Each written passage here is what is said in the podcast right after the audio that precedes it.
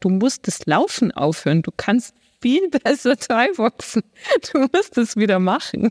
Das macht so unfassbar viel Spaß. Wenn man das draußen machen könnte, würde ich das sofort wieder machen. Eva Maria Sperger, eine Spätzünderin im Trailrunning, die erst mit 35 Jahren begann, teilt ihre faszinierenden Erfahrungen im Thai-Boxen und ihre tiefe Verbundenheit mit den Bergen, die sie immer wieder zu neuen Abenteuern ruft. Das alles und mehr in dieser Ausgabe von Run, Cook, Eat, Repeat.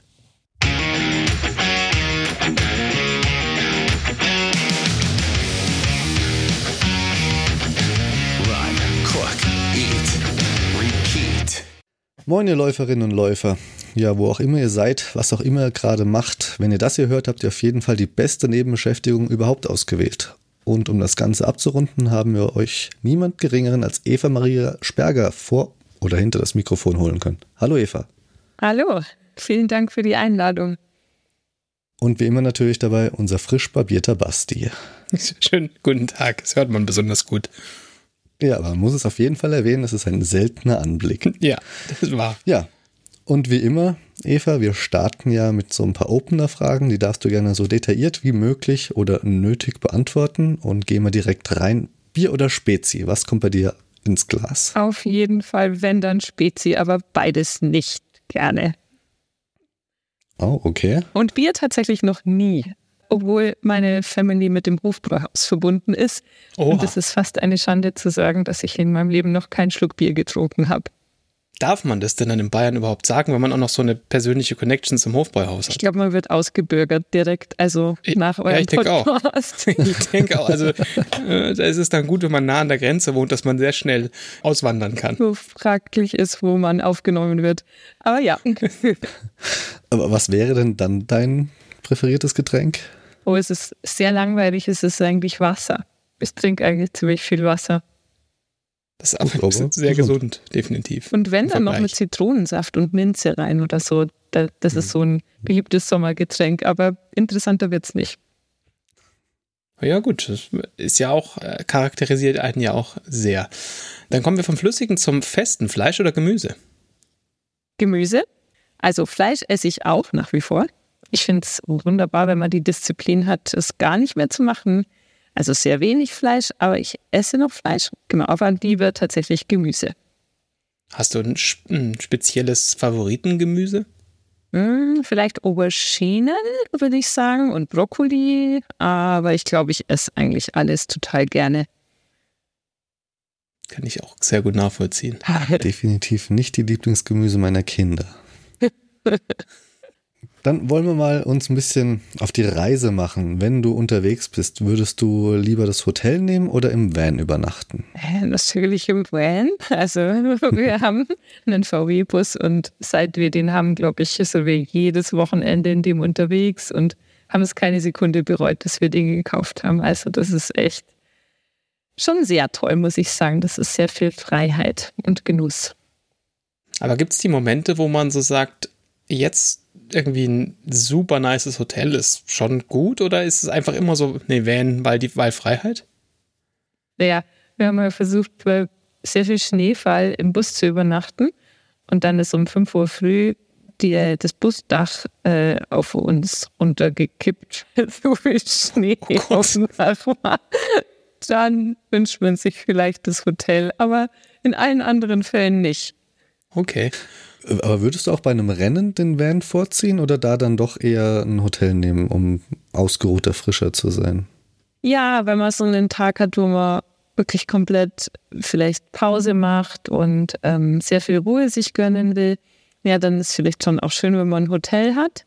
Vielleicht, wenn es regnet draußen oder so noch. Ähm, aber im Bus schlafe ich total gut. Also ich habe ja so Technik für Elefants, also einen Aura-Ring und der sagt mir immer, wenn ich im Bus geschlafen habe, dass ich die besten Schlafwerte habe. Von daher glaube ich, ist es auch vom Rennen gar nicht so verkehrt, im Bus zu schlafen.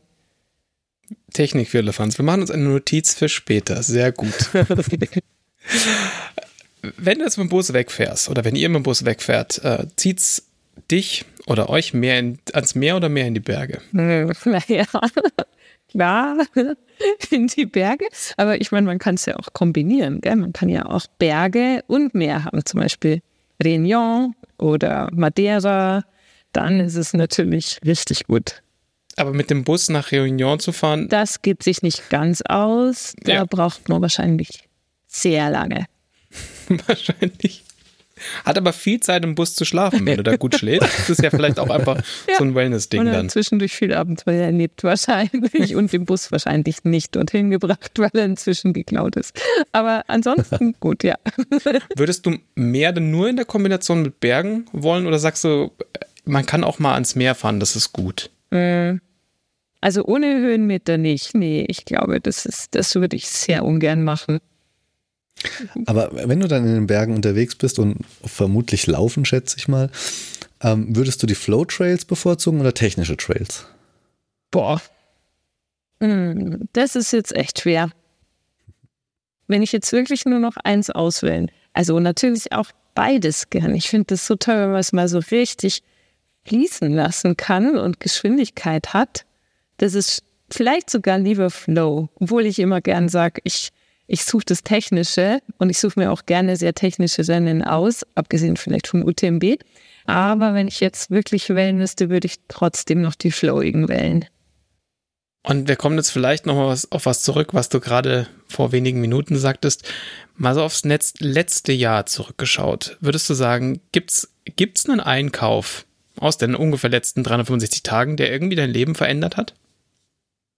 Einen Einkauf? Oh, ihr stellt schwierige Fragen. Es darf nicht eine Wohnungsvermietung sein. Wir haben, wir haben extra, also wir haben extra das Preistag rausgestrichen aus dem Ding, weil wir hatten da mal 100 Euro stehen und das wurde einfach in alle Richtungen gesprengt. Deswegen bleibt dir überlassen.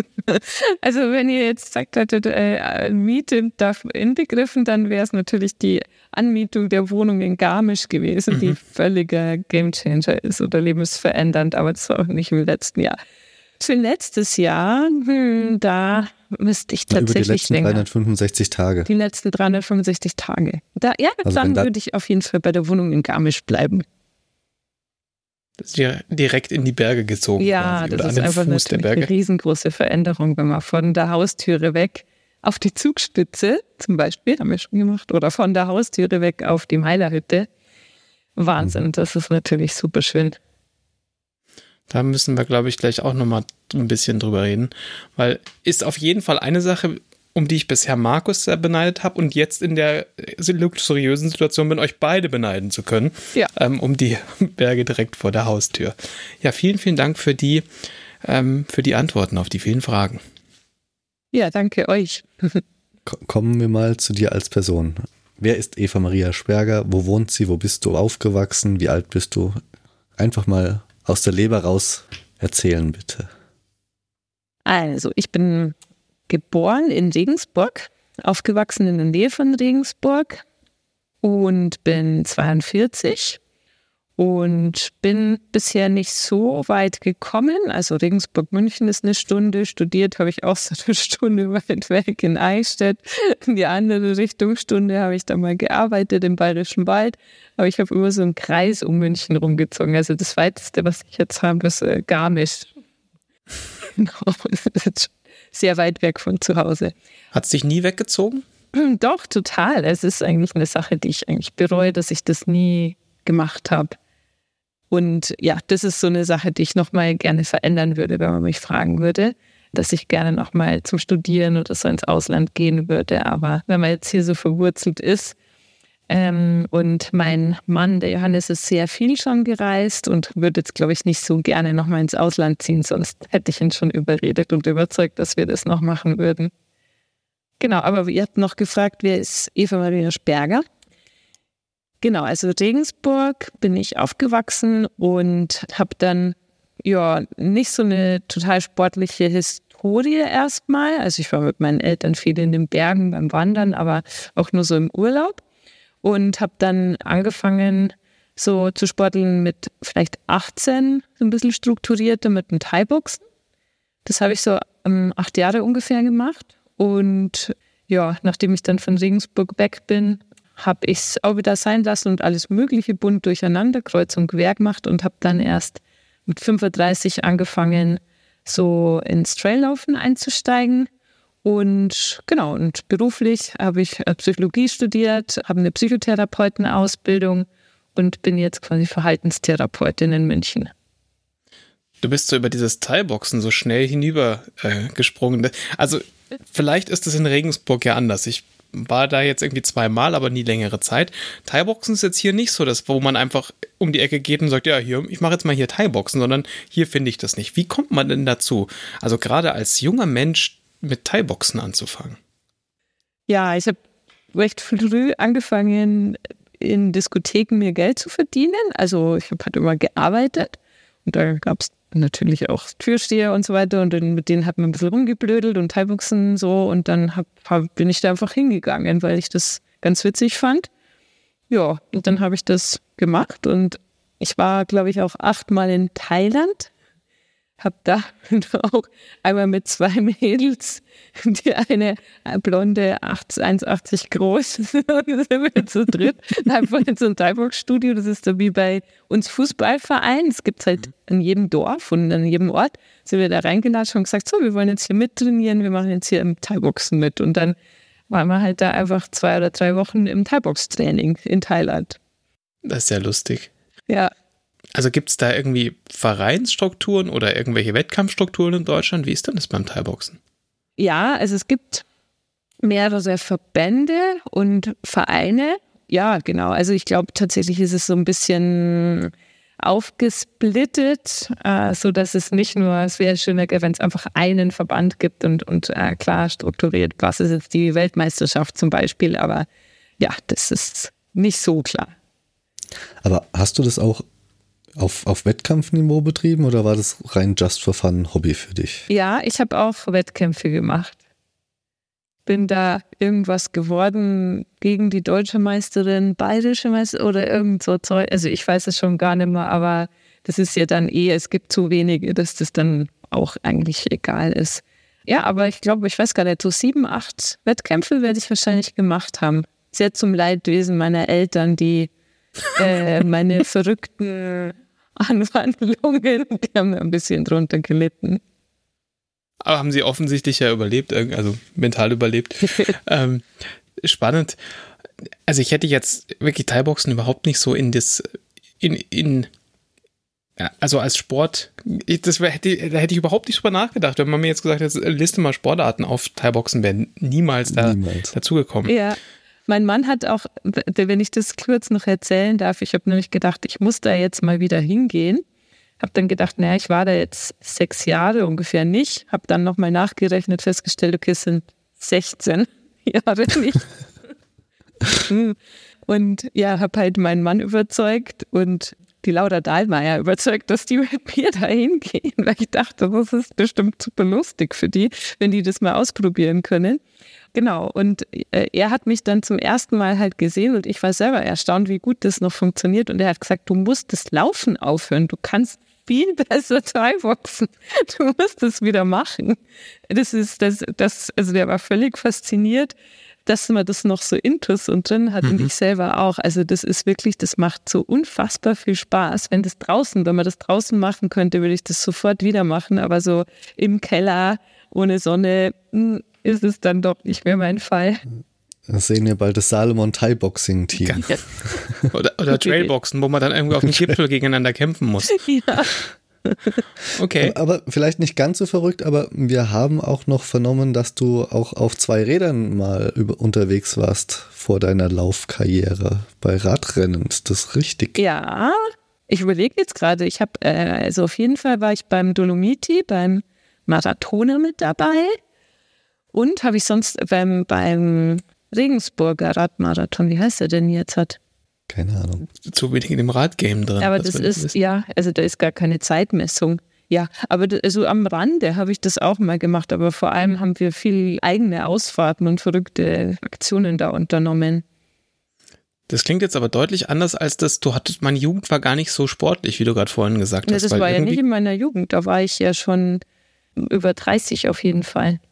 Ach so, der Radrennen hast du dann erst so spät, also weil Thai-Boxen hast du ja früher schon angefangen. Thai-Boxen war mit 18. Das war ja. so das erste, was ich gemacht habe, genau. Und das habe ich wahrscheinlich so mit, ja, eben 25, 26 aufgehört und dann äh, ja, ging es so in die anderen Sachen über.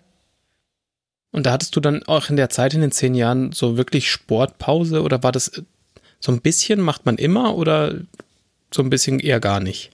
Nee, also Sportpause nicht, sondern einfach ein buntes Durcheinander. Also ein bisschen laufen, vielleicht einmal, zweimal die Woche, so ein bisschen.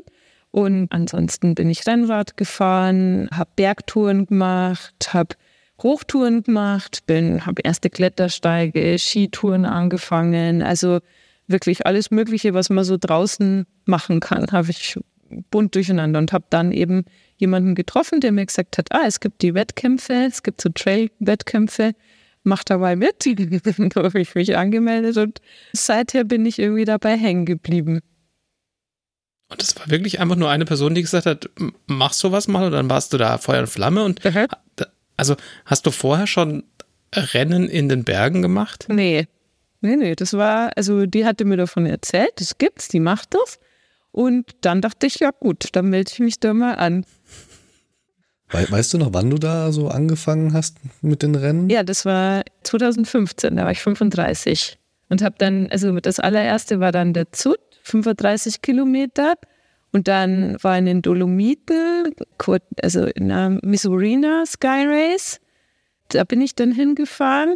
Ich glaube auch ganz alleine. Da weiß ich noch, wo ich ins Ziel kam und dachte so, oh, jetzt bin ich hier meinen ersten Marathon gelaufen, aber keiner ist da, der sich mit mir freut. Das war ein bisschen schade. Ja, genau. Und dann ging es so weiter. 2015 angefangen und dann 2016 gleich die ersten ersten ersten Plätze einkassiert. Ja. Genau. Okay, das, das ist relativ beeindruckend. Und die, äh, auf der einen Seite möchte ich jetzt auch gar nicht wissen, wie du dann Teilboxst. Wenn dein Mann sagt, du musst mit dem Laufen aufhören, weil du mit, besser mit dem Teilboxen bist, weil, also allein von den Platzierungen und was man so sieht, läuft es mit dem Laufen schon ganz gut. Ja, das ist ganz gut gelaufen. Das stimmt. Das war äh, auch ziemlich erstaunlich für mich. Das war auch ein bisschen gemein. Und die Geschichte habe ich, glaube ich, schon ein paar Mal erzählt, aber es ist wirklich einfach im Nachhinein total lustig, weil ich das ja nicht selber erwartet habe. Da war es in Innsbruck, mm, war auch die 40 Kilometer Distanz, da äh, äh, Alpine Touring Festival oder wie mhm. heißt das? Genau. IATF, und halt ja. die 40 Kilometer Strecke. Und ich bin, also da war ja wirklich noch so Salomon-Athleten in Rot alle und die standen da so und ich ja, halt auch so in meinen irgendwie gekleidet. Und dann sind wir so losgelaufen. Und ich bin halt da, also natürlich nicht genau vorne mit, aber halt mit denen so mitgelaufen. Und dann habe ich mich umgeschaut und habe gesehen, das ist einfach eine ewige Lücke hinter uns. Und ich laufe da jetzt so mit. Und da habe ich mich so unfassbar gefreut, ist, ich habe die ganze Zeit mit irgendjemandem dann zwischendurch gequasselt und geredet und geredet und geredet. Und die, mit denen ich geredet habe, die sind dann immer äh, plötzlich weg und haben dann irgendwie mir nachher erzählt, dass sie eine Viertelstunde Pause machen mussten. Oder so. Ich habe das ja eben im Nachhinein betrachtet, das ist natürlich super fies, wenn du in einem Wettkampf halt so viel quasselst und redest, weil das ja dem anderen sagt, hey, ich habe noch voll Kraft. Mir war ja. das überhaupt nicht bewusst, aber es hat die zwei fertig gemacht. Und ich war einfach der glücklichste Mensch auf Erden und bin da Platz 1 äh, gekommen und äh, habe gedacht, was ist denn jetzt passiert? Genau, dann. Ja, ist aber lustig, wenn man es halt kann, ne? Also man muss ja auch in der Lage sein, die ganze Zeit zu quatschen und trotzdem noch abzuliefern. Ja, aber das ist natürlich, kommt es ja auch irgendwo her. Ne? Das kommt ja nicht aus dem Nichts, auch wenn man das Klar. in dem Moment so denkt und echt braucht. Ich mache das wirklich super gerne, dass ich Leute frage, woher das kommt. Und ich stelle immer wieder fest, dass die das selber für sich nicht, nicht wirklich unbedingt analysieren können, was dazu so einer Leistung beiträgt. Das ist ja völlig wild. Hast du es dann wenigstens als Taktik aufrechterhalten, dass du einfach gesagt hast, weiter, ich quatsche einfach alle voll? Mittlerweile ist es nicht mehr so ganz diese Leichtigkeit. Mittlerweile habe ich schon Rennen, wo ich selber ein bisschen gequälter bin. Von daher weiß ich nicht, ob ich es noch schaffen würde, aber wäre auf jeden Fall eine, eine Strategie des Winning Ugly. Aber genau wie, wie du sagst, zu hinterfragen, woher das denn kommt. Also wenn ich jetzt hier lese, Thai-Boxen ab 18, Radrennen ab 30 und mit 35 fängst du dann das Laufen an. Ich habe von Thai-Boxen keine Ahnung. Wird das aber vielleicht eher irgendwie so auf einem, ja, auf einem Intervalltrainingsniveau von der Anstrengung her sehen, aber nicht im Ausdauersport. Wo kommt denn die Ausdauer denn dann bei dir her, dass du wirklich ja ein Marathon und auch dann später natürlich noch die längeren Strecken so easy laufen kannst. Ja, also es ist cool, dass du das sofort auch so siehst, dass es Intervalltraining ist. Das ist mir jetzt erst bewusst geworden, als ich mal zehnmal nochmal gegen Sunsack gehauen habe, dass das sehr, sehr wohl Intervalltraining ist. Das habe ich erstmal auch gar nicht so auf dem Schirm gehabt. Ich dachte immer, ich habe nie Intervalltraining gemacht, aber ja, das ist es auf jeden Fall. Und einfach Sprungkraft, man springt, also immer Seilspringen, oh, ist ja total, oder man springt ja mhm. die ganze Zeit durch die Gegend. Und ähm, die Ausdauer, die ist dann über diese langen Bergtouren gekommen. Also wenn wir acht Stunden unterwegs waren, dann war es wirklich wenig. Also mhm. ich habe äh, mir dann schon immer so die Leute zusammengesammelt. Die, geh mal zu dem, der ist verrückt genug für dich. Der hat die Leute schon immer so weitergeschoben. Ja, und wir waren wirklich, wirklich lange, also jedes Wochenende super lang, also super lang auf dem Rennrad unterwegs, super lang am Berg unterwegs, einfach mit damals ja Wanderrucksack oder so schweres Gepäck. Ich denke, dass da die, die erste Zeit mit dem Thai-Boxen im Nachhinein betrachtet einfach sehr, sehr gutes Intervalltraining, aber eben auch Sehnenbänder vorbereitet. Die, die Knochendichte, glaube ich, nimmt da auch zu, wenn du jetzt ständig schlägst und schlägst und schlägst. Also das mhm. bringt ja auch total viel so an Verletzungsprävention fürs Laufen, würde ich sagen. Und ja, genau. Und die zweite Phase danach war sicherlich sehr viel Ausdauertraining und welches, was halt nicht so Verletzungsrisiko mit sich bringt. Mhm. Okay, das ist ja spannende Analyse, die man dann so im Nachhinein fahren mhm. kann. Ja, wenn du jetzt natürlich schon angefangen hast, so mit äh, so erstes Rennen und direkt einkassiert, das Rennen und dann irgendwie so nächstes direkt wieder.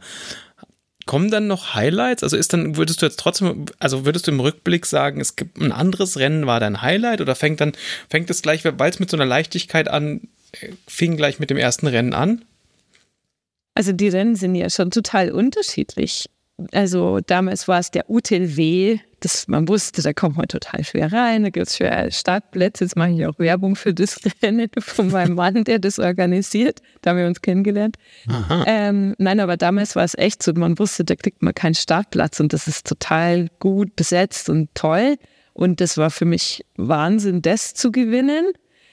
Und ja, und dann hat man halt 55 und dann kam jemand und sagt, hey, du kannst auch 100 Kilometer laufen. Und ja, dann ist halt das ganz anders, auch eine, also 100 Kilometer zu, zu machen, zu schaffen. Und das ist wieder komplett verschieden dann von einem UTMB, das, was ja wieder von der Distanz, von der, vom Anspruch, von der Länge ganz anders ist. Und also ich finde, die, die Rennen sind halt sehr, sehr unterschiedlich und es ist schon immer wieder, also jetzt ist schon so, dass ich mich frage, was motiviert mich oder was ist was Neues oder was ist der Reiz, was ist mein Ziel für ein Rennen. Das finde ich schon, also das ist schon eine Aufgabe, diese Motivation auch immer wieder zu suchen. Und hast du da eine Antwort schon drauf gefunden oder bist du eher noch im, im Nebel und weißt noch nicht, was nächstes Jahr auf dich zukommen könnte? Also jetzt gerade im finde ich sehr motivierend, nach Korsika zu fliegen. Äh, das ist schon äh, nächste Woche, ist das richtig? Ja, nächste Woche. Mhm. Steht direkt vor der Nase. Und das, also was mich da jetzt motiviert ist, es, ist eine, es sind nur in Anführungszeichen 106 Kilometer, aber die Bestzeiten liegen bei 22 Stunden 30. Also das muss unfassbar schwierig sein zu laufen, mhm. weil sonst würde man dafür nicht so unendlich lang brauchen. Mhm.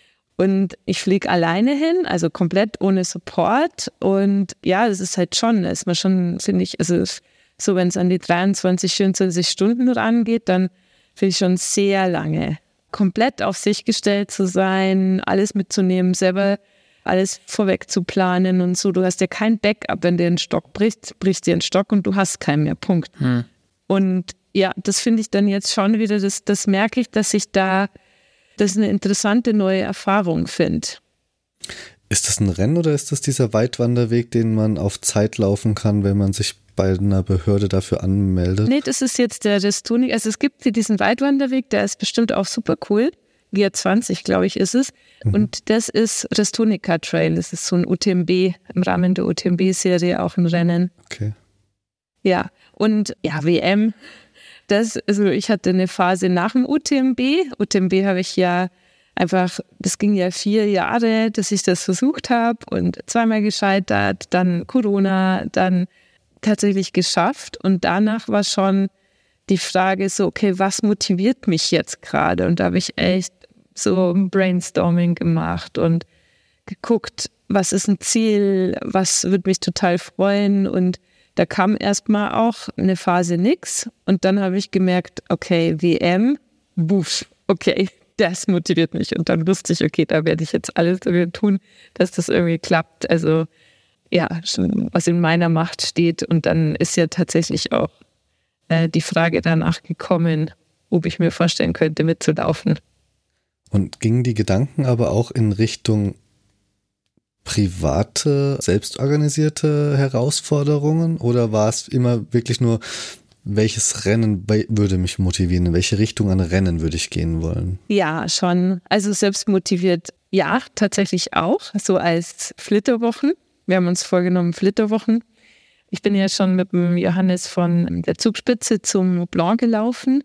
Und da hatten wir gesagt, okay, das wollen wir unbedingt wiederholen, sowas. Also am besten jedes Jahr. Ja, und hatten gedacht, ah, wenn wir, wir können so Flitterwochen in der Art machen und hatten eine Winter, Wintertour schon gemacht auf Skiern, eine Skidurchquerung und haben dann eben ganz lange auch überlegt, was im Sommer passieren könnte. Nur es ist leider so, dass der Johannes gerade nicht so viel laufen kann, weil er ähm, einfach Knieprobleme hat immer wieder.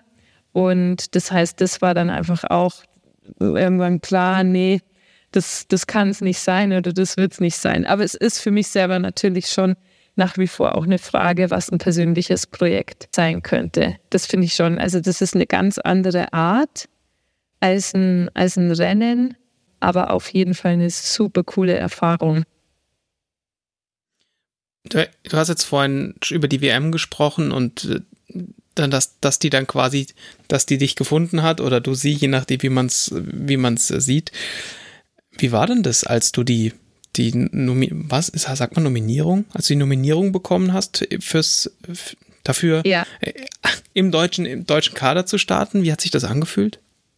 Erstmal war nur die Frage, ob ich mir prinzipiell, dass es noch keine Nominierung gibt und ob ich mir prinzipiell vorstellen könnte. Das war im Januar schon, also die, mhm. WM war jetzt äh, Juni.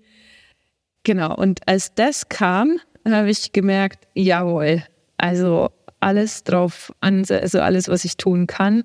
Die hätten gerne gewollt, dass man beim, beim Ötzi startet. Da war aber eben mein Flitterwochen Teil 1 schon geplant und dann dachte ich, nee, das werde ich jetzt sicher nicht dafür verschieben. Und genau, und dann war halt die andere Möglichkeit, nach Gran Canaria zu fliegen. Gesagt, getan, heißt ja dann für mich als Therapeutin auch meine Stunden spontan abzusagen zu fliegen. So, also es war schon Aufwand, dann das zu machen, aber war klar, okay, das werde ich jetzt einfach versuchen. Und ja, und dann hat es ja noch ziemlich lange gedauert, bis ja, Anfang Mai, bis wir die Nachricht gekriegt haben, jetzt klappt es tatsächlich. Und ja, also ja, mich hat es mich hat's total gefreut, dass das geklappt hat. Musstest du denn andere Pläne für 2023 umwerfen dafür? Mm, ja, also Lavaredo zum Beispiel hatte ich geplant gehabt. Das ähm, habe ich jetzt nicht machen können, aber das war jetzt nichts, was jetzt dramatisch gewesen wäre oder was jetzt ein großer Traum gewesen wäre. Ja, gut, für so eine WM kann man das dann vielleicht schon mal, kann man das vielleicht ja. schon mal machen. Ja, also, also die WM lief ja jetzt nicht so richtig schlecht, soll ich jetzt mal vorsichtig sagen, auch fürs, fürs gesamte deutsche Team. Würdest du denn sagen, dass es einen Unterschied macht, ob man jetzt sagt, ich, ich laufe fürs Team Salomon oder ich laufe für das Team Deutschland? Ist das, fühlt sich das anders an? Ja, das fühlt sich ganz anders an. Da kommt die Psychotherapeutin in mir durch, die dann auch beobachtet. Mhm. Und ich habe ja auch ein paar Leute wieder getroffen, natürlich, die ich kenne aus anderen Ländern und wo ich weiß, wie die sonst so sind. Und es war eine Spannung, eine Anspannung in der Luft und man beobachtet natürlich auch, es war ja super schön, dass es mehrere Rennen gab, dass es dann am Mittwoch schon losgegangen ist und bis Samstag ähm, jeden Tag Rennen stattgefunden haben und man kennt ja dann die Namen und beobachtet, was passiert da und man merkt halt, okay, die, wo man eigentlich denken würde, die sind jetzt eigentlich ganz vorne mit dabei. würfelst dann halt die ganze Liste dann doch nochmal durch und äh, es passieren total unerwartete Dinge. Ja, also mit dem Druck muss man schon erstmal umgehen und es ist halt schon anders, wenn man so die, die Deutschlandfahne rumträgt und fürs Team startet und einfach ganz viel Aufmerksamkeit darauf legt, das Nationaltrikot anhat. Das, ich glaube, ich merke es dann manchmal gar nicht so unmittelbar, ähm, oder denkt, ach ja, ich bin jetzt eigentlich ganz entspannt und gelassen, aber man merkt im Nachhinein, oh nein, das war überhaupt nicht entspannt und gelassen. Also da muss man echt mit klarkommen. Und ich finde es aber dann auf der anderen Seite auch ganz, es hat für mich auch was Verbindendes, weil ich mir dann vorstelle, alle sind gerade hier und wollen ihr absolut Bestes geben. Also wir haben einfach die allerbesten Läufer der Welt hier versammelt und alle wollen natürlich trotzdem in die Spitze laufen. Und ähm, ja, da geht es irgendwie allen gleich. Alle haben Angst, dass sie da den, hinter den Erwartungen zurückbleiben. Oder was passiert, wenn man jetzt auf einmal bei einer WM, es wird einem ja sonst eher nicht so passieren, aber was ist, wenn du auf einmal total ähm, ja, merkst, du kannst überhaupt nicht mithalten, mitlaufen, du gerätst irgendwie total ins Hintertreffen. So. Und ähm, man hat halt, man läuft halt an der Position, in der du sonst halt vielleicht nicht so bist. Und das muss man schon, da muss man sich drauf einstellen und damit umgehen können. Kommt da ein bisschen mehr ein Konkurrenzgedanke vielleicht durch? Weil normalerweise, sage ich mal, von außen hat man beim Trailrunning immer so mehr diesen Gemeinschaftscharakter. Prägt ja diesen Sport sehr stark, finde ich. Aber so eine WM, so wie du jetzt sprichst, kommt da dann doch vielleicht mehr so diese Konkurrenz, ich, ich, ich muss, jetzt, jetzt muss ich besser sein als der andere. Noch mehr als in anderen Events. Ja, bei einer WM startet man um sein Bestes zu geben und um vorne mitzulaufen. Das ist sicher so. Das ähm, ist aber sonst, würde ich schon auch sagen, so. Und gleichzeitig, es ist ein, ich habe mich mit der Martina Weimersoll noch vor kurzem drüber unterhalten, die im italienischen Team ist und gestartet ist. Das ist so beides. Man möchte besser sein, also man konkurriert miteinander. Und gleichzeitig kommt man ins Ziel und denkt sofort, oh, wie ist es denn jetzt der Martina gegangen? Also man wünscht sich irgendwie das Beste und man wünscht sich für einen anderen total, dass es ihm gut geht und möchte es wissen und gleichzeitig läuft man aber auch gegeneinander. Also mhm. ja. Das ist wahrscheinlich irgendwie in anderen Sportarten ja nicht anders, wo du dann, wo dann, ich habe keine Ahnung von anderen Sportarten, um ehrlich zu sein, aber im Fußball, das sieht das Einzige, wo, wo, wo man es irgendwie sieht, äh, da siehst du dann eine WM, wo dann auch irgendwie zwei FC Bayern-Spieler gegeneinander spielen müssen, weil, der, weil sie halt aus verschiedenen Ländern kommen. Äh, ja.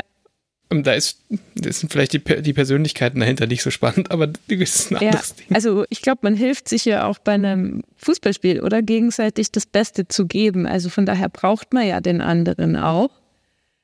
Und ich denke aber schon, dass das eine Besonderheit vom, vom Laufen ist, vom Traillaufen, vor allem von den Langdistanzen, mhm. weil das einfach total verbindet. Man ist so happy am Schluss, dass, das, dass man es geschafft hat und dass man sowas zusammen erlebt hat. Und es versteht ja auch sonst nicht so schnell jemand, was es bedeutet, 170 Kilometer zu laufen, in welche Zustände und so da reinkommt. Und das finde ich schon, dass das sehr, sehr, was sehr stark Verbindendes hat. Und eben auch über die Länder hinweg, ähm, völlig egal, welches, welches Land das jetzt ist, ob das jetzt eine Norwegerin ist, die, die ich bei mir zum Beispiel getroffen habe und jetzt wieder bei der WM oder ja, Schweiz sowieso. Und also ja, ich finde, es verbindet schon sehr stark. Jetzt hast du gerade eben ja auch schon, schon gesagt, auf den Langdistanzen gibt es verschiedene Zustände, die man durchlebt. Ähm, jetzt, wenn du da auf, dein, auf deine Erfahrung, deine Qualifikation als Psychotherapeutin zurückschaust, hast du da einen Vorteil, damit umzugehen, mit diesen mentalen Komponenten? Also ich würde sagen, dass es ein, eine Hauptmotivation ist, ich möchte einfach wissen, ich bin mein eigenes Guinea Pig, also mein eigenes Meerschweinchen. ich möchte wissen, was macht das Gehirn unter, unter totalem Stress, unter totalem Druck, unter totalen Anspannung und was hilft am Ende. Mhm. Also was, welche Strategie ist solide genug, dass ich damit zurechtkomme und was funktioniert nicht mehr. Also einfach diese Erfahrung zu machen, wie sehr nehmen einen die Gedanken ein. Man versucht in der Meditation auch Gedanken als solches zu erkennen und nicht als Wahrheit. Das nennt sich so Diffusion. Also an die eigenen Gedanken, wer bin ich, wie gut bin ich jetzt oder was ist jetzt äh, peinlich oder nicht peinlich, was muss ich leisten oder was sagt es über mich, dass man es einfach als Gedanke sieht und ziehen lässt und sich nicht so stark damit selber verwechselt oder identifiziert. Und so zum Beispiel vor dem UTMB habe ich mich sehr stark darauf vorbereitet, was wird mein Geist alles machen, was wird er mir alles bringen und spielen, wo, wo muss ich wirklich aufpassen, dass ich da nicht zu tief einsteige. Und da ist es mir total gut gelungen. Und jetzt bei der WM war ich ein bisschen enttäuscht, dass es mir eben gar nicht gut gelungen ist. So, da waren das, hat mich das wieder so gecatcht. Und auf der anderen Seite finde ich es dann aber wieder gut, weil man merkt, ah, okay, ich beschäftige mich jetzt wahrscheinlich seit 17 Jahren mit Meditation und man fällt immer wieder in dieselbe Grube rein. Und wie kommt das? Wie passiert das? Und wie kann man sich noch besser darauf vorbereiten? Das ist eben genau das, was ich so faszinierend finde. Und dazu braucht es halt einfach diese Stresssituationen oder die Extremsituationen, um das auszuprobieren. Und was ich halt super schön finde, ist, dass mittlerweile halt einfach auch, dass ich halt viel als Mentaltrainerin oder mehr verstärkt als Mentaltrainerin arbeite, einfach weil die Leute zu mir kommen und ja, das Vertrauen haben und eben dann damit auch einen, Einblick in andere Sportarten zu kriegen. Und natürlich ein ganz anderes Vertrauen da ist, wenn man halt selber so intensiv Sport macht. Wenn du jetzt dieses, diesen Werkzeugkasten hast, wo, wo du der jetzt darin besteht, dass du dich selber analysieren kannst, dass du dich vorbereitest, dich selber vorbereiten kannst, ist es denn dann was, dass du äh, aktiv und bewusst in so einer Wettkampfsituation einsetzen kannst? Oder ist das was, wo du dann, wo du dich vorbereitest und danach dann analysierst, hat das funktioniert oder nicht? Wie, wie läuft es denn? Also ich setze es sicher bewusst in der Wettkampfsituation ein. Beispielsweise bei der WM hatte ich eben so schon starke Selbstzweifel. Und dann habe ich, ich habe eine Hypnoseausbildung, war vor kurzem in einem Seminar von einem Dozenten, der schon auf der ganzen Welt unterwegs war und Urvölker, die Sprachen von Urvölkern analysiert hat und festgestellt hat, dass die alle für die Hypnose dieselben Sprachmuster verwenden. Also die meisten Völker verwenden Trance in irgendeiner Form und verwenden dieselbe, dieselben Sprachstrukturen. Und mit dem habe ich gesagt, so, okay, können wir Vorbereitung machen für die WM? Und habe mit ihm Hypnose aufgenommen. Und das war in meinem Kopf zwischendurch immer wieder da. Also so einzelne Wörter davon und ein Gefühl davon, das hat mir sehr, sehr geholfen im Wettkampf. Das ist ja, das ist ja wild. Und du hast jetzt gerade noch gesagt, dass du, dass andere Leute zu dir kommen und sich da und sich da coachen lassen. Mhm. Ist das also wirklich jetzt spezifisch andere Sportler und Sportlerinnen? Mhm. Ja, genau. Also Springreiterin oder Basketballer oder Motorsportler auch. Äh, Kartfahrer, also alles ganz bunt gemischt durcheinander. Also wirklich ganz, ganz verschiedene Menschen. Und wenn du das sagen darfst, ich weiß nicht, wie das so ist, wie ist denn so das Verhältnis von äh, deiner, deiner Patienten und Patientinnen von Sportlern versus Nicht-Sportlern? Also jetzt Mentaltraining ist noch ein kleiner Bereich, jetzt ganz strikt Mentaltraining. Dann habe ich aber auch viele Sportlerinnen, Sportler, Läuferinnen, die halt einfach mich im Podcast zum Beispiel gehört haben. Und ich habe dann da halt erzählt, dass ich viel mit Zwangsstörungen arbeite oder halt viel mit Ängsten, viel, wie ich so, was ich mache. Und die dann darüber kommen. Also es sind Sportler, aber nicht wegen dem Thema da. Und dann noch ein Teil, die gar nichts mit damit am Hut haben und das auch gar nicht von mir wissen. Und ich würde jetzt mal sagen, dass das so vielleicht 30, 40 Prozent sind, die, die selber aktiv Sport machen. Und die kommen dann zu dir, weil sie, weil sie wissen, dass du, dass du sie verstehst? Also aus ihrer Sportsicht oder einfach weil sie sagen, ich habe das Gefühl, dass die passt zu mir? Oder? Ich glaube, dass ich, wenn ich was zwischendurch erzähle von der Psychotherapie und wie ich arbeite, dann ist die Hürde geringer. Wahrscheinlich ist auch schon eine Verbindung da. Ne? Man versteht sich, okay, wenn jetzt, wenn man weiß, okay, der ist jetzt auch im Zut, so, ja gut, dann ist halt irgendwie auch schon eine Nähe da und nicht so eine Distanz. Und das finde ich auch super gut, weil ich nicht mich so weit weg fühle, sondern für mich ist es einfach den Verstand zu verstehen und okay, was ist jetzt da das Thema von dem Verstand? Und das, ja, also ich, ich habe jetzt da auch sehr stark das Gefühl von Augenhöhe. Und das finde ich eigentlich ganz gut, dass man dann auch noch einen Bereich hat, also eben das Laufen, wo man dann noch mehr diese Augenhöhe auch herstellen kann. Das ist mir auch sehr recht. Sponsoring. Die Energie für die heutige Sendung wird zur Verfügung gestellt von Moon Valley und Enjoy Your Travel. Wir müssen übrigens noch einen Clip aufnehmen. Mmh. Oh, boah, ist der lecker. Mmh, schon krass, dass Emily, Ida und Mimi die echt selbst backen. Naja, also die Riegel von Moon Valley sind entwickelt von Emily Forsberg, Ida Nilsson und Mimi Kotka. Ja, die wissen ja, wie der Hase oder der Riegel Ja, also, der ist eine, voll nach original norwegischen Zitronen. Aus Emilys Garten. die Zitronen jetzt direkt in Emilys Garten gewachsen sind. Das weiß ich jetzt nicht so genau, aber ich weiß auf jeden Fall, alles, was da drin ist, ist nur aus natürlichen und biozertifizierten Zutaten. Mhm, okay.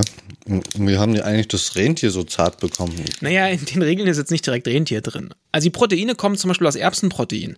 Und manchmal sind noch Haferflocken drin. Damit hast du dann quasi die ideale Mischung aus Kohlenhydraten und Proteinen. Und damit sind die Riegel halt auch für Vegetarier und Veganer geeignet. Oh, die Ladung Zucker darin, die macht den so richtig lecker süß. Ja, die Süße für die Riegel kommt hauptsächlich aus Datteln und vielleicht noch ein bisschen Reissirup. Und damit hast du halt keinen Glucose-Fructose-Sirup drin oder sonstige Konservierungsstoffe. Der war echt lecker. Tja, wo gibt's jetzt Nachschub? Naja, also entweder direkt bei Emily im Zitronengarten oder halt bei enjoyyourtravel.de.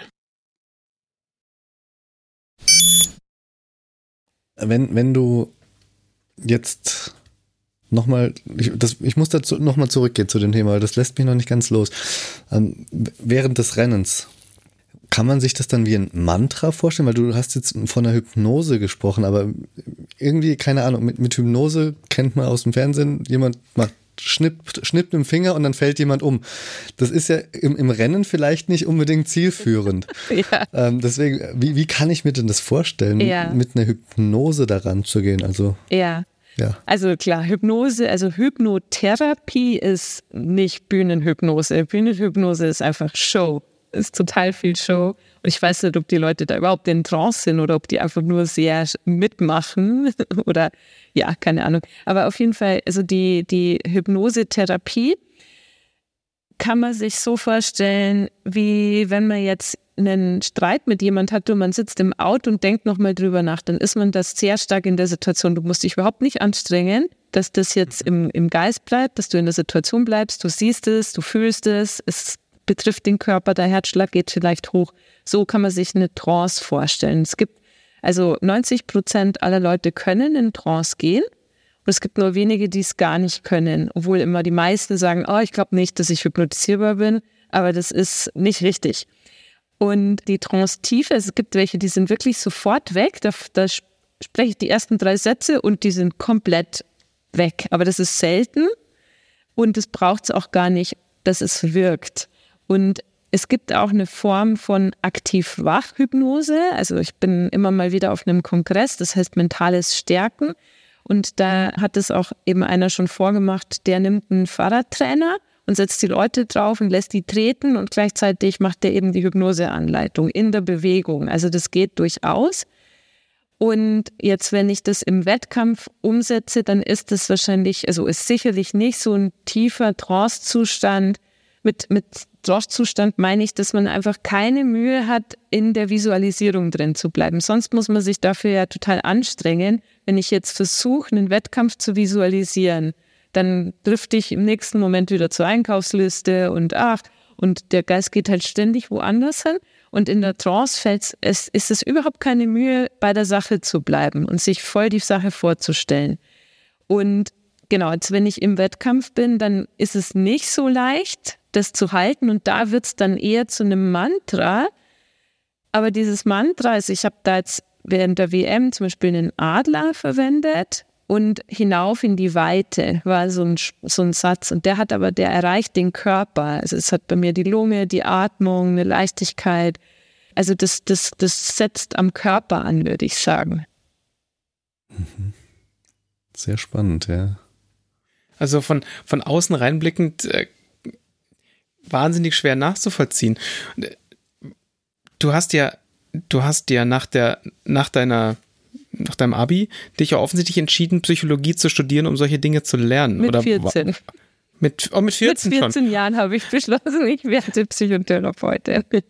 Aber hattest du denn damals schon so, ein, so irgendwie so einen Einblick in die Welt oder kam in diese Welt oder war das ein oder wo kam denn dieser Wunsch dann her, das alles zu lernen? Aus mir selber raus, würde ich jetzt mal so sagen. Ich habe damals wahrscheinlich eine Legasthenie, würde man jetzt sagen, keine Bücher gelesen. Das erste mhm. Buch, was ich gelesen habe, war ein Psychologiebuch. Also Psychoanalyse, irgendwas, glaube ich. Weil, okay. es mich so interessiert hat. Ich wollte einfach Psychotherapeutin. Mich hat das immer schon total interessiert. Wie sind Menschen? Warum sind die so? Was beschäftigt die? Was sind die? also, das hat mich schon immer total interessiert. Es ist eine ganz große Leidenschaft, könnte ich so sagen. Und ja, genau. Und da bin ich dann einfach ich hatte erstmal den Abischnitt nicht, der ist ja ziemlich knackig. Und dann habe ich da manchmal äh, habe ich einen recht starken Willen und habe dann alle Hebel in Bewegung gesetzt, um rauszufinden, wie kann ich das schaffen, Psychologie zu studieren. Und Gott sei Dank, am Ende ist es gelungen und ja, ich wüsste nicht, was ich sonst machen würde, wenn ich nicht Psychotherapeutin wäre.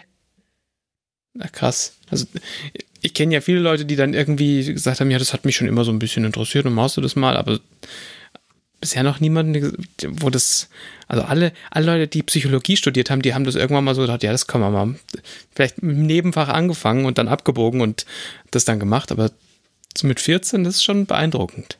Oder, oder andersrum, mit Psychologiestudium angefangen und dann abgebogen und was anderes gemacht. Aber das ist nicht so häufig. Also tatsächlich machen viele, die Psychologie studieren, machen es weiter und sind sehr zufrieden, was die, was die Studien sagen. Gott sei Dank. Ist das ein, ein, ein Berufsfeld, wo du sagst, du kannst es auch sehr gut mit deinen, mit deinen Hobbys vereinbaren oder bist du manchmal schon so ein bisschen am, am, am struggeln? Wem, wo, wo räumst du jetzt mehr Priorität ein? Deinen, deinen Patienten, dem Beruf oder deinem Sport? Hm, gute Frage. Manchmal denke ich, kann man nicht einfach eine Walking Therapy machen? Also kann man nicht einfach ein Gehen Therapie machen, dass man ein bisschen mehr Bewegung kriegt, weil es jetzt schon viel sitzen.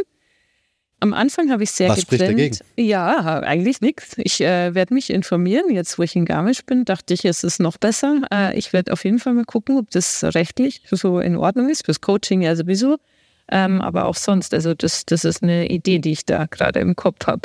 Ja, genau. Und du hast gesagt, so ist es ergänzend oder, oder ist es manchmal so ein bisschen gegensätzlich, dass er sich entscheiden muss? Ich würde sagen, sowohl als auch, weil für die aus der Psychologie oder aus der Psychotherapie oder vor allem auch aus dem aus der buddhistischen Richtung habe ich ja unfassbar viel gelernt, auch so an mentalen Strategien. Und da ist es, da arbeitet sehr gut zusammen und macht vielleicht auch eine Glaubhaftigkeit dem Patienten gegenüber, wenn man selber einfach viel kennt und weiß, wie schwer es ist, ja, aus dem, also es viele, es ist ja so leicht gesagt oder ich bete das immer wieder runter und ich finde es ganz gut, dass ich dann sagen kann, also hören Sie zu, ich erzähle Ihnen das jetzt hat. Ich habe es auch schon hunderttausend Mal erzählt und gehört, also ich habe einen gewissen Vorsprung vor Ihnen, aber deshalb passiert es mir trotzdem auch noch. Und zwar aus dem, dem Grund. Also ich finde das irgendwie total gut, so ein, ein Lernfeld, also ein Experimentierfeld zum haben übers Laufen, wo man selber Sachen ausprobiert und auch die Motivation hat. Weil wenn ich jetzt mich auf ein UTMB vorbereite, dann überfordert mich das so sehr, dass ich dann sicher weiß, ich setze mich hin, beschäftige mich mit Sachen, ich schreibe es auf, ich analysiere es. Das würde ich sonst wahrscheinlich mir vornehmen, aber würde es nie machen. Und von daher arbeitet es an der Stelle schon zusammen. Auf der anderen Seite ist es natürlich schon so, dass jetzt viele halt auch Profis werden oder halt nicht mehr arbeiten. Und also Psychotherapie ist sicher sehr anstrengend. Also es kostet sicher viel Kraft. Und was ich mir nicht vorstellen kann, ist, den Job sein zu lassen oder mhm. nur weniger zu arbeiten. Da bin ich einfach nicht dazu bereit, weil ich es zu gerne mache. Und da ist es dann vielleicht doch wieder so, ist es jetzt eher die eine Richtung oder die andere Richtung. Auch ein, ein sehr interessanter Punkt, was du gerade gesagt hast, ist, dass es sehr anstrengend ist, die Probleme von den anderen zu hören, weil die knapsen doch wahrscheinlich auch irgendwo an dir dann. Und die musst du dann ja zusätzlich für dich doch auch nochmal verarbeiten oder hast du so viel Distanz dann? Ähm, Distanz ist es nicht. Es ist eine, es ist die, die Idee dazu, wie man daran arbeiten kann. Also es ist eine Portion Gleichmut zu wissen, wir haben gute Seiten, wir haben schlechte Seiten und vieles an uns wird sehr kompliziert bleiben. Wenn ich mal schaue auf die Charaktereigenschaften, die ich gerne ändern wollen würde und wie viel Arbeit das ist, dann weiß ich, dass man nicht so viel Möglichkeit hat, Dinge umzusetzen. Es ist genauso wie mit dem Laufen, oder? Wenn man an einer Sache dran bleibt, zum Beispiel, was ist ich jetzt, ähm, Schrittfrequenz, bis das wirklich umgesetzt ist und Routine ist. Da, das, das dauert, das ist viel Mühe, viel Arbeit, viel Muse, was man da reinsteckt. Und so ist es mit dem Charakter auch. Und diese Zeit haben wir einfach nicht, die Ressourcen. Das heißt, vieles Gleichmut zu wissen, hey, wir haben einfach gute Seiten und, und nicht so tolle Seiten an uns und es wird auch so bleiben. Und man kann nicht man kann es nicht ausräumen, man kann nicht alles aufräumen. Und gleichzeitig so diese Punkte auf, also zu wählen, die man verändern kann. Und dann ist es eben so, dass selbst sehr, sehr schwierige Geschichten wie von starken Traumatisierungen, dass ich weiß, okay, das ist jetzt so und die Symptome sind schrecklich und gleichzeitig habe ich ja ein Handwerkszeug. Wir machen jetzt das als Schritt eins, dann das, dann was weiß ich, arbeiten, also Traumatherapie durcharbeiten und dann weiß ich, hey, dann wird's, da lässt sich was verändern und dann ist es nicht so diese, diese Hoffnungslosigkeit. Und, also ich glaube, warum Leute oft denken, dass Psychotherapie so anstrengend ist, ist ja, dass man nicht im Problem hängen bleibt, so dass ich das sofort auch unterbrechen würde, wenn ich den Eindruck habe, das Gespräch ist jetzt einfach nur äh, in die Negativrichtung und danach geht es mir auch noch schlechter und uns beiden noch schlechter. Also es bringt jetzt nichts, das würde ich sofort unterbrechen und das kann man ja sonst mhm. im Privaten nicht so schnell machen. Hm. Wenn wir, wenn wir mal zwei Jahre, zu, also ungefähr zwei Jahre zurückschauen, zurückschauen, da hattest du relativ öffentlich so drüber gesprochen, dass du dich gerade selber in so ein Tief rein manövriert hast, so mental. Und wie bist du denn da, du denn dann da wieder rausgekommen? Hm, jetzt muss ich nachdenken, was du meinst. Das war so, das müsste um, um ein UTMB rum gewesen sein. 20, 2019? 2020, irgendwann in der Größenordnung. Es ist immer so schlimm, man kriegt immer so, so Dinge auf Instagram mit und hat das so im Hinterkopf. Und das ist zwei, wie gesagt, zwei Jahre jetzt, zwei Jahre, glaube ich, ist es ungefähr mhm. her. Also es kann sein, dass ich da zum UTMB was geschrieben habe. Also was ich halt mache, ist, ich bin halt sehr offen. Meine, mhm. ich denke, wir verwechseln so oft das Aussehen von jemandem mit dem, wie es innerlich ausschaut und denken, oh Gott, ich bin so anders, ich zweifle so sehr, ich bin so komisch, ich habe Ängste, ich habe dieses, ich habe jenes, ich habe welches, ähm, und fühlen uns damit so ein bisschen einsam und darum erzähle ich eigentlich gerne sehr offen deutlich, wie es mir gerade geht. Und vielleicht wirkt es dann so, als wäre es eine größere Krise, aber es ist einfach vielleicht eine Momentaufnahme oder mhm. beim UTMB, dass es halt natürlich nicht so toll war oder ja, genau. Aber jetzt so wirklich eine, also eine starke Krise im Leben hatte ich sicher schon mal, aber das ist schon ein bisschen, Gott sei Dank, ein bisschen länger schon her. Okay. Ja, es ist halt so un ich sage jetzt mal, unnormal, also so zumindest in der Wahrnehmung, dass es halt Leute gibt, die einfach nicht auf alles irgendwie Goldlack draufspülen und sagen, alles mega gut bei mir, sondern wenn man, wenn man sich halt auch mal verletzlich und offen und ehrlich zeigt, ähm, dann bleibt es wahrscheinlich viel eher hängen, ja. als wenn halt bei überall halt nur Zuckerguss drauf ist. Ja, ja. Ja. Siehst du das denn grundsätzlich? Du bist ja auch jemand, der in, in sozialen Medien äh, existiert. Siehst du das grundsätzlich als Problem an oder siehst du das einfach oder ist es was, wo, wo du dem neutral gegenüberstehst oder ja, wie würdest du das bewerten? Ja, ich glaube, dass wir überhaupt keine Ahnung haben, wie es in anderen Menschen ausschaut. Wir gucken drauf und sehen eine Oberfläche und fühlen uns so manchmal so unfassbar weit weg auch von jemandem, der eine super gute Leistung bringt oder ja, ich glaube, dass diese, also dieses, was sowieso schon vielleicht weit weg wirkt, dass das durch, durch Social Media noch extremer ist. Weil, wie du sagst, man postet ja nicht jetzt den, den schlechten Regentag immer nur, sondern halt einfach die, die, die Highlights von Natur. Und es schaut halt schon so aus, dass alle immer was Tolles machen. Und ich glaube, es bringt uns schon sehr stark in so einen Druck rein, so falling off the treadmill. Also, dass man einfach hinten runterkippt, wenn man jetzt ständig an sich arbeitet und ständig sich verbessert. Und so, ich glaube, das, da ist es mir wichtig, eine Gegenbewegung reinzubringen und offen zu sein und zu sagen, so ist es, so schaut's aus, ich zweifle, ich habe Krisen. So, man ist nicht immer motiviert oder nein, ich war nicht im Ausland, ich habe nicht im Ausland studiert. So einfach mal diese, diese andere Seite mhm. mit, mit reinzubringen und diese Distanz ein bisschen zu verringern. Weil du jetzt gerade das, diesen Satz gesagt hast, mir da vorhin kurz hängen geblieben sind, dieses, nein, ich habe nicht im Ausland studiert. Wenn, du's, wenn du die Zeit zurückdrehen könntest, wo hättest du denn studieren wollen? In den USA. Ich zu sagen, aber wahrscheinlich, weil da einfach man auch wiederum so das Vorurteil hat, dass einfach, ja, man hört einfach auch viel Podcasts und gibt so viele Professoren, Professorinnen, die da in dem Bereich so Neurowissenschaften, Psychologie, äh, ja, wo ich den Eindruck habe, das sind sehr viele sehr interessante Menschen und ja, doch, das hätte ich gut gefunden, da zu studieren oder noch weiterzumachen an der Uni.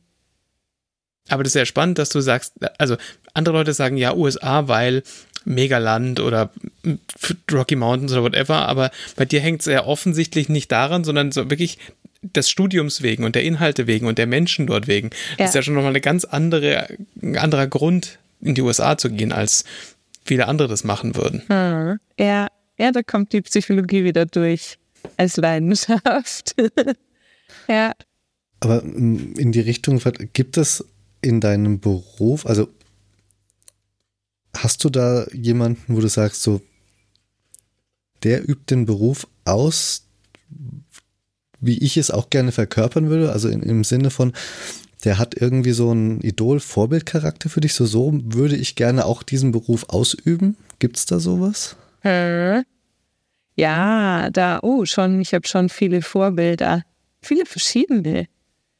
Okay. Ja, kein Mensch kann alles, aber so Aspekte, das, ich stelle mir öfter mal die Frage, wer sind Vorbilder für mich? Und ein, das ist jemand, der ist auch Traumatherapeut, der arbeitet wirklich mit ganz schwerst traumatisierten Menschen.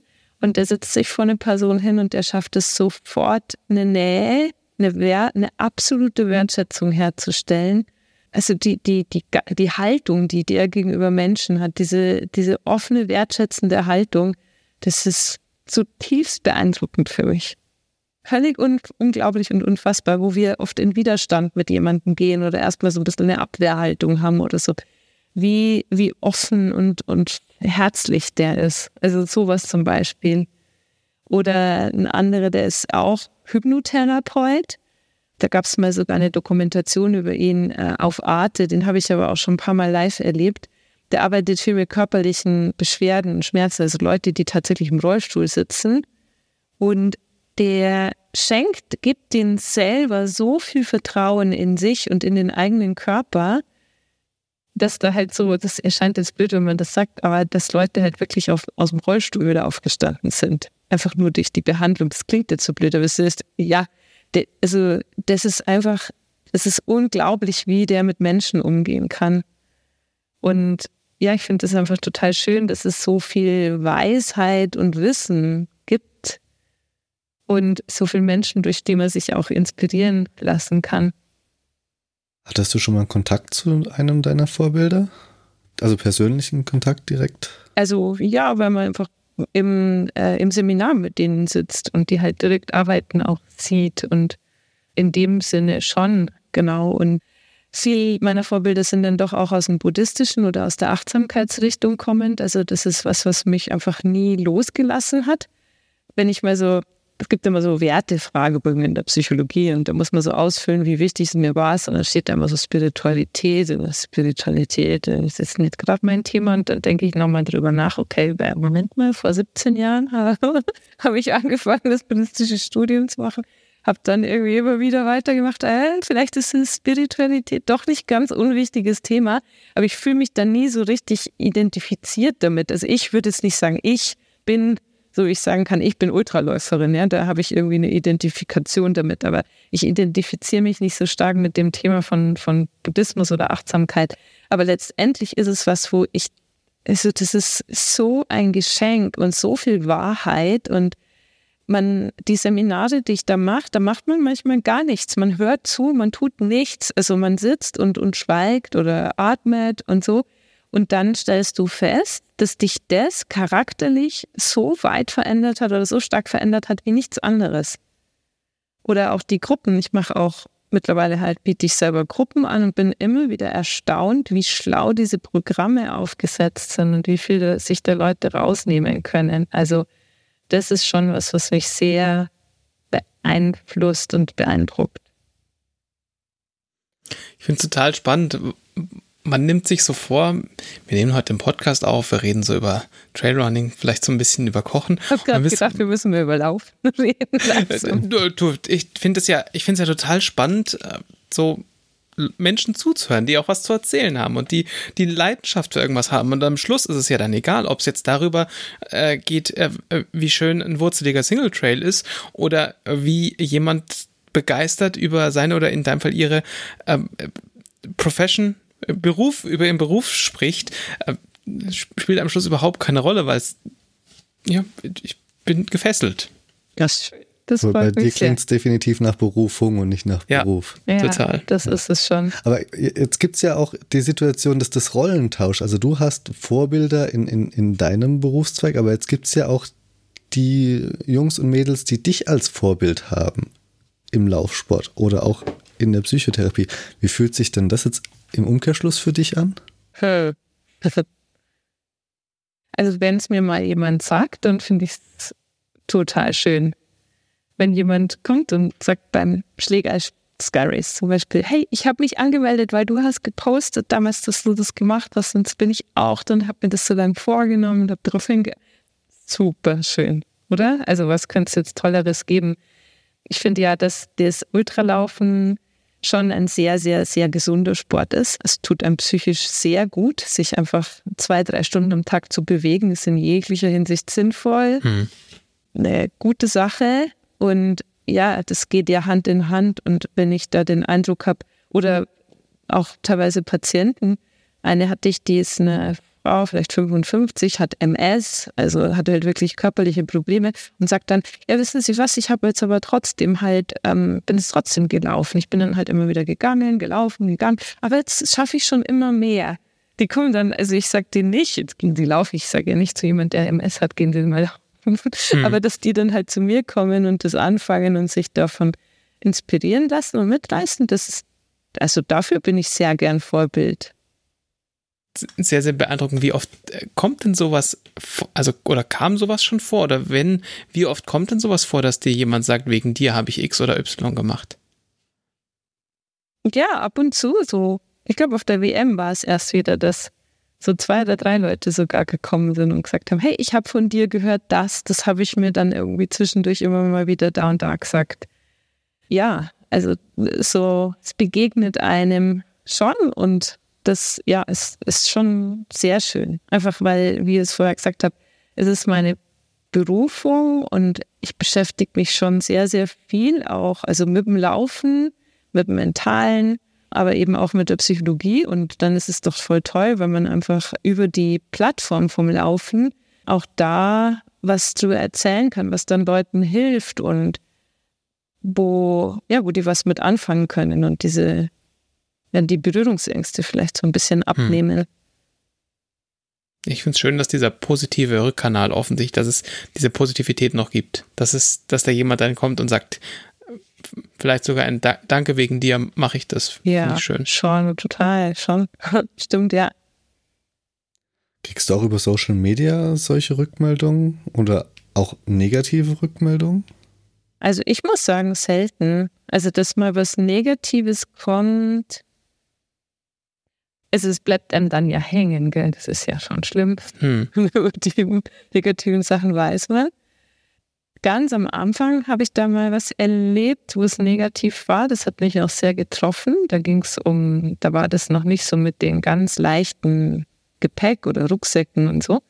Und da hat mir jemand unterstellt, dass ich zur deutschen Meisterschaft einfach nicht mein Pflichtgepäck dabei gehabt hätte, was einfach wirklich nicht gestimmt hat. Und haben da so eine Riesendiskussion aufgemacht. Und das ist dann schon so, boah, das tut einem echt weh. Aber Gott sei Dank, also abgesehen jetzt davon, finde ich es sehr positiv und wertschätzend. Gott sei Dank es ist, glaube ich, sehr, sehr schwierig, da aus diesem Thema eine Kurve rauszubekommen, irgendwo anders hin. Deswegen ziehe ich kurz die Handbremse und, und äh, komm noch mal auf was zurück, was du vorhin angesprochen, also vorhin ist übertrieben, vor über einer Stunde ganz am Anfang mal angesprochen hast. Da hattest du kurz dein, dein Ura-Ring äh, angesprochen. Bist du denn sonst ein Technik- und Gadget-Freak und auch was, was das Training angeht? Ja. Genau, bei Neurowissenschaften hätte ich noch Neurotechnologie als zweites Wunschstudium angeben können.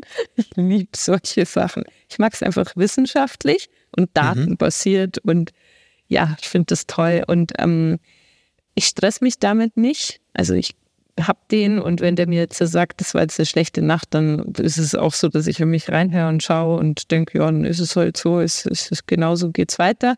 Aber manchmal ist es wirklich nützlich und hilfreich, zum Beispiel zu sehen, wie lange braucht es nach dem Wettkampf, bis die Erholung wieder da ist, also diese Herzratenvariabilität wieder im Normalbereich ist. Und wenn man das dann mal so anderthalb Jahre halt mitgetrackt hat, dann sieht man da schon einiges oder Temperatur. Hm. Ne? Also beispielsweise Magen-Darm-Infekt und man hat eine Temperaturerhöhung zwei Grad mehr und ja, am nächsten Tag ist es halt wieder weg. So, dann weißt du halt, ah, jetzt ist es wieder normal. Ich fühle mich nicht nur normal, sondern es ist wirklich auch von der Temperatur. Also, das ist so, das ist schon schön, so ein, so ein Feedback zu haben. Und ich mag es auch, wenn Training datenbasiert ist. Also, wenn man da, ich kann auch total verstehen, dass man das nicht mag und dass man das anders anpackt.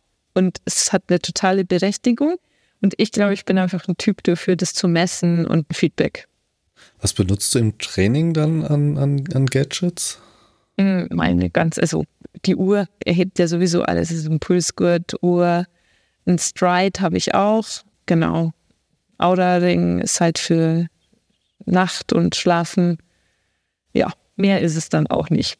Super Sapiens habe ich noch ausprobiert. Ich habe mal zwischendurch dieses Ding da drauf gebappt und geguckt, was so mit Glukosewerten passiert. Aber ja, das war es nun wirklich. Das ist, das ist ja schon viel mehr als die meisten Leute hier. Also es, wir hatten ja schon Leute, die nicht mal eine GPS-Uhr hatten, ja. sondern halt eine Stoppuhr. Und äh, die, die Bandbreite ist ja offensichtlich schon groß. Ja, ja, mein Vater ist, glaube ich, so ein bisschen, ein, der ist auch so ein Technikfreak. Der ist jetzt 7, 78 und wenn ich den nach dem Zugangscode fürs WLAN frage, dann gibt er mir einen QR-Code. Da ist mein QR-Code, da kannst du abscannen. So, Okay. ich glaube, das habe ich von ihm. Ah, lustig. Näher. Aber können wir denn diese, diese Technik- und Gadget-Affinität vielleicht auch mal in, ein, in einen anderen Ort übertragen, und zwar in die Küche? Wie schaut es denn da aus? Was ist denn so dein, deine Art zu kochen? Äh, schnell, ungeduldig, würde ich sagen. Und am liebsten schon gesund. Also ich mache mir schon natürlich Gedanken, was hat viel Ballaststoffe, viel Gemüse, so, genau, aber viel technische Geräte. So viel gibt es jetzt nicht davon. Okay, aber trotzdem datenbasiert. In dem Sinne, dass es wissenschaftlich orientiert ist. Was sagt die Wissenschaft? Was soll ich essen, wann, an welchem Tag, was? Aber wenn ich mich sicher nicht immer dran halte, weil ich zum Beispiel jeden Tag dann doch zum Eis essen gehe. Und so viel Zucker ist jetzt auch nicht unbedingt immer sinnvoll, aber das lasse ich mir dann doch nicht nehmen. Ist ja eine Frage des, des Ausgleichstrainings, das man dann quasi macht. Ja. Wenn man einfach ganz viel Training, dann muss, muss man ja quasi, hilft ja nichts. Essen. Ja, Essen ist, ist, ist schon was Tolles am Laufen oder dass man einfach so viel essen kann und so viel, ja, dass das so viel Genuss dann ist, finde ich schon gut. Ja, man muss nur auch die Kurve kriegen, wenn man plötzlich nicht mehr laufen kann oder nicht mehr läuft, dass man dann auch weniger isst. Ja. Das ist ja immer super gefährlich. Ich glaube, das würde ich nicht schaffen. Sicher nicht. Ich bin dankbar, dass das noch nie passiert ist. Ich bin schon wieder neidisch, aber diesmal aus einem anderen Grund. Ja. Ähm, wer kocht denn bei euch daheim meistens? Naja, also der Johannes, ich habe das mal so ein Jahr gedauert und dann hat er gesagt, er kocht und ich so, machst du das Gericht oder das Gericht? Und er so, hm, wie weißt du das? Und ich so, ja, weil es nur die zwei gibt. Mittlerweile, Corona sei Dank und äh, Captain Cook App sei Dank, kocht Mhm. Johannes sehr viel mehr Sachen auch. Aber ich glaube, also ich muss mir sehr auf die Zunge beißen, weil ich dann natürlich im Kopf habe, wie man das genau macht und wie man das Gemüse so schnippelt. Und man hat ja dann so seine Routinen und da muss man natürlich auch erstmal dem anderen auch seinen Raum lassen, dass der das halt anders macht. Da bin ich nicht immer so sehr gut drinnen. Es gibt Paare, die können zusammen kochen und es gibt Paare, die können nicht zusammen kochen. Ja. In welche Kategorie fallt ihr? Meine Impulskontrolle reicht so weit aus, dass wir zusammen kochen können. Das beeindruckt. Oder der Johannes sagt dann, also ich mache die Handlangerarbeiten. dann geht's auch. Okay, ja, das äh, habe ich bei uns zu Hause noch nicht hinbekommen. Da reicht meine Impulskontrolle dann immer nicht. Auch. Versteht sehr gut, dass man sich dann nicht kontrollieren kann. Ja, andere wiederum harmonieren ja da einfach so äh, ganz natürlich. So, die eine Person macht immer das und die andere das und das passt perfekt So zusammen eben. und am Schluss habe ich, ja, kann ich überhaupt nicht Ich nachvollziehen. achte mich so rein, wirklich, ja. Und wenn du jetzt vorhin, du hast jetzt Ballaststoffe angesprochen und Kohlenhydrate und dieses und jenes, wenn du jetzt viel trainierst auf irgendwas, passt du dann dein, deinen Speiseplan sehr aktiv an oder ist das trotzdem, wenn du jetzt sagst, ich trainiere jetzt auf eine WM, gehst du dann trotzdem zum Eis essen oder wie läuft das so? Also ich denke, so, ich passe jetzt alles an, mache jetzt alles anders und so bin jetzt ganz diszipliniert. Und das passiert dann gar nicht. das Einzige, was ich anpasse, ist zum Tag vor dem Wettkampf. Da halt natürlich weniger Ballaststoffe zu essen, mehr Kohlenhydrate, das tue ich dann schon, aber der Rest, das wird dann nicht umgesetzt. Aber ich glaube auch, also am Ende ist es dann doch doch sehr wichtig, dass man die Freude behält und den Spaß. Also das war mir jetzt auch wichtig für die WM, mir zu erlauben, dass ich da einfach viel, mit sehr viel Freude und sehr viel Spaß reingehen kann.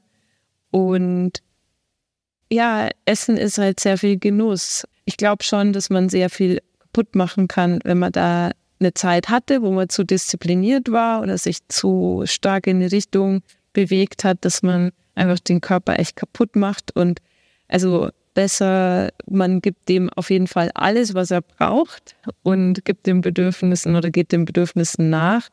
Und ja, klar, wenn man dann irgendwie, vielleicht könnte man noch ein, zwei, drei Minütchen schneller laufen, wenn man jetzt halt noch diszipliniert am Gewicht arbeiten würde. Aber ist es das wert? Also, mh, ich glaube, ich habe da gerade eher die Antwort für mich, dass, dass mir die Freude und der Spaß und das Wohlbefinden wichtiger ist. Bereitest du dich oder bereitest du dich vor einem Lauf für den Lauf auch akribisch vor, was dann die Ernährungsstrategie unterwegs angeht? Das ist sehr routiniert. Also es ist so, dass ich einfach im, im von Jason Coop habe ich das mal so übernommen. Warum machen immer alle für einen Wettkampf was total anders, was sie sonst nicht machen? Und das habe ich mir so gemerkt. Ich mache viele Sachen, die ich im Wettkampf mache, genauso. Ich nehme einfach meinen Köcher mit, meine Stöcke mit. Ich habe die Sachen mit dabei, die ich dann teste. Geht halt nicht immer, wenn es zu teuer ist, sich die Sachen zu besorgen, aber trotzdem probiere ich viele Sachen dann halt schon auch umzusetzen im Training und dann ist es im Wettkampf nicht mehr so viel anders. Und so viel Planung ist es dann am Ende nicht für einen Wettkampf. Also für ein UTMB schon, da ist es schon sehr akribisch, aber das ist halt, ja klar, äh, da möchte man halt sicher gehen, dass man jetzt nicht wegen irgendwas, was man nicht dabei hat oder nicht durchdacht hat, rausfliegt. Was ich mal so spannend finde, wenn man so Leute ansieht, der- die in ihrer, in ihrer sportlichen Disziplin irgendwie sehr gut sind. Da zählst du jetzt dazu. Die, dass, wenn die dann sagen, sowas wie du gerade sagst, weil das dann zu teuer ist. Ich stelle mir dann immer vor, so, dass man so sagt, okay, ich würde gerne XY benutzen und dass man dann einfach nur sagt, hallo, ich bin übrigens Eva Sperger und ich finde, ich würde gerne euer Zeug benutzen, hier ist meine Adresse, danke, tschüss. Aber offensichtlich läuft das einfach nicht so. Mhm. Ja, weißt du, warum auch schon nicht? Weil jedes Mal, wenn ich das machen würde, dann würde das bedeuten, dass ein Vertrag zugeschickt bekomme, dass ich einen Vertrag oh bekomme in dem Vertrag steht drinnen, bitte zweimal pro Monat eine Story, ein Ding. Und also ich meine, es ist nicht, ich mache das nicht hauptberuflich. Ich, ja. ich, ich, muss mich da wirklich hinsetzen. Ich brauche ewig lang, um so einen Post zu machen. Und ich finde, es nimmt auch meine Glaubhaftigkeit, wenn ich dann tausend Leute oder tausend Sachen da verlinkt habe. Das mag ich mhm. einfach, das ist mir nicht wert. Also ich verlinke super gerne Licky-Stöcke, weil Licky-Stöcke sind mega. Ich bin mit denen verwachsen, ja. Das ist so, da habe ich gar keinen gar keinen Schmerz oder meine Schuhe, ja, das ist halt so, ja, natürlich. Aber manche Sachen, das ist, ja, hätte ich, glaube ich, Schwierigkeiten damit und da muss man sich halt, da muss man halt eine gute Balance finden, was es einem wirklich wert ist. Und mit, mit der Ernährung habe ich mich entschieden, dass ich einfach momentan keinen Sponsor haben möchte, weil ich dadurch die Freiheit besitze, die Sachen zu nutzen, bunt durcheinander, die am besten sind. Hm. Und ich habe da einfach echt eine Strategie gefunden. Ich weiß genau, welche Sachen ich verwende, wenn es länger wird. Äh, ab Stunde zwölf ist eine andere Trinknahrung als in der Stunde eins und zwei zum Beispiel. Und das kann ich halt als so machen, wie ich möchte. Hm. Ja, eine sehr gesunde Einstellung. Also auch das, was so dieses Sponsoring und äh, alles verlinken und vertecken. Ja, finde ich sehr, sehr gut. Du hast jetzt vorhin gesagt, Essen ist ja ist so ein Genuss, ist ein Genussding für dich. Was genießt du denn am meisten? Also, was ist dein Lieblingsessen? Aktuell Wassermelonensalat. Hm. Wassermelonensalat mit Feta und Rucola-Salat drin. Da könnte ich, oh, das ist, also das ist dann auf der Rennradeltour, wo man denkt, naja, vielleicht hat man jetzt Bock auf was Deftiges oder was.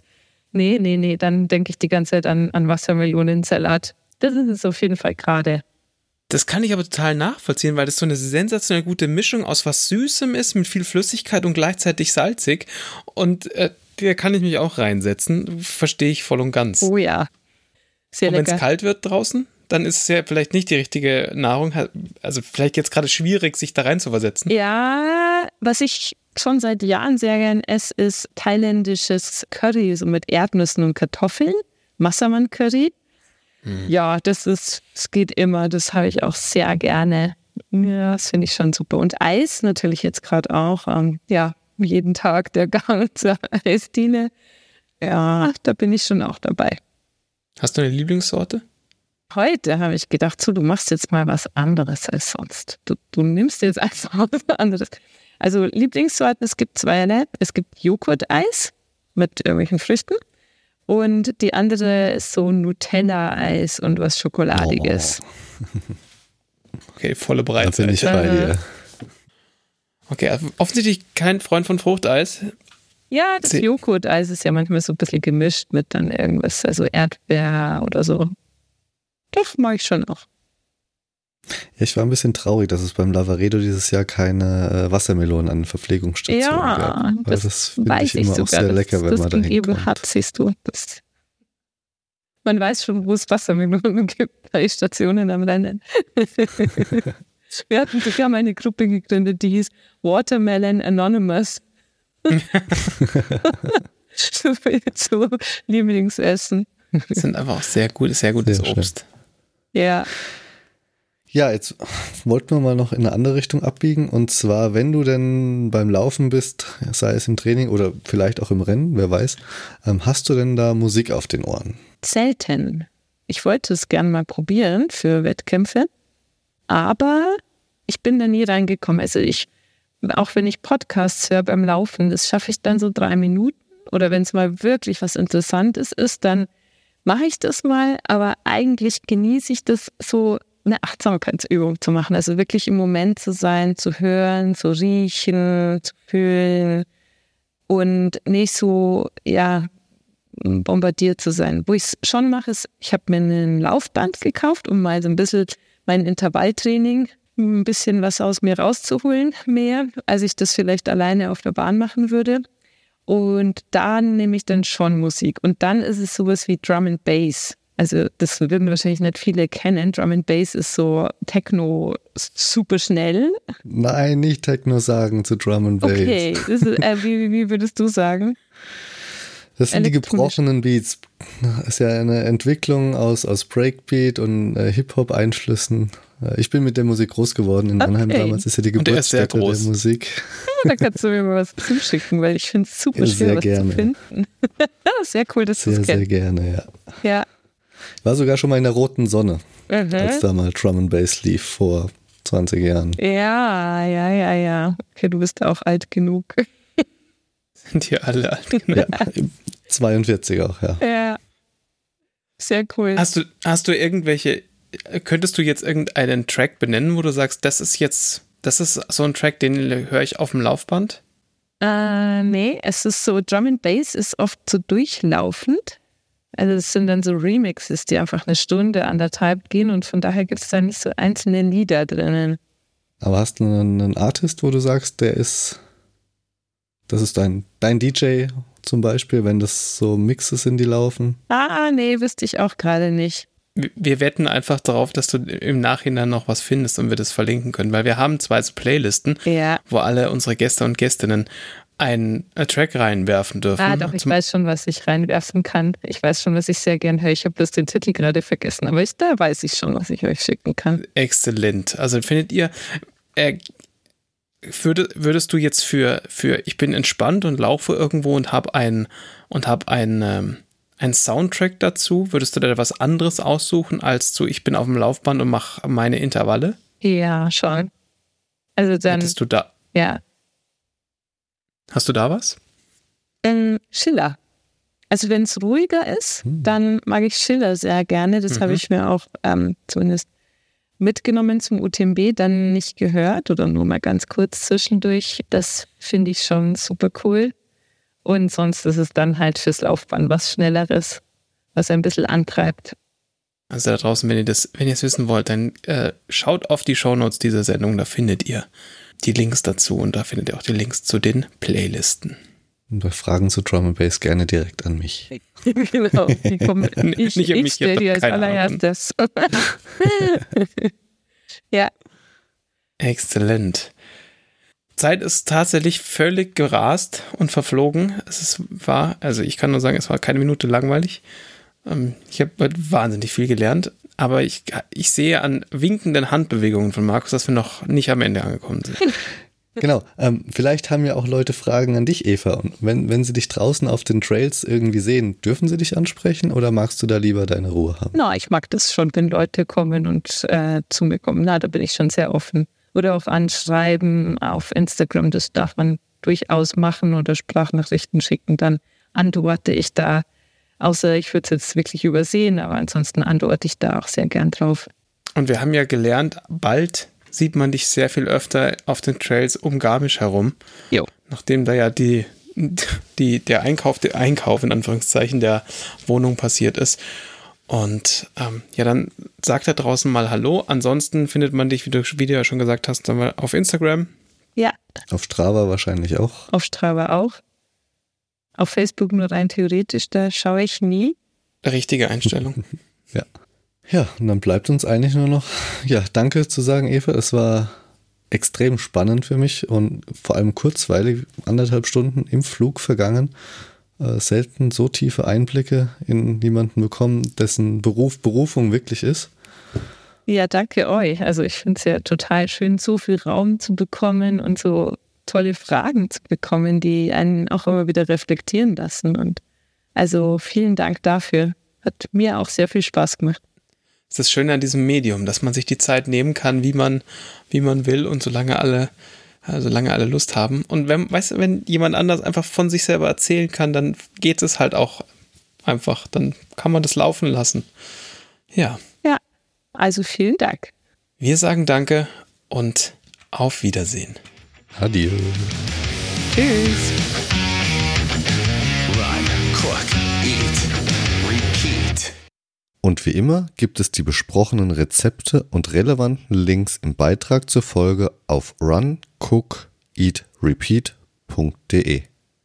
Wie baut man eine harmonische Beziehung zu seinem Hund auf? Puh, gar nicht so leicht. Und deshalb frage ich nach, wie es anderen Hundeeltern gelingt, beziehungsweise wie die daran arbeiten. Bei Iswas Dog reden wir dann drüber. Alle 14 Tage neu mit mir, Malte Asmus und unserer Expertin für eine harmonische Mensch-Hund-Beziehung, Melanie Lippisch. Iswas Dog mit Malte Asmus. Überall, wo es Podcasts gibt.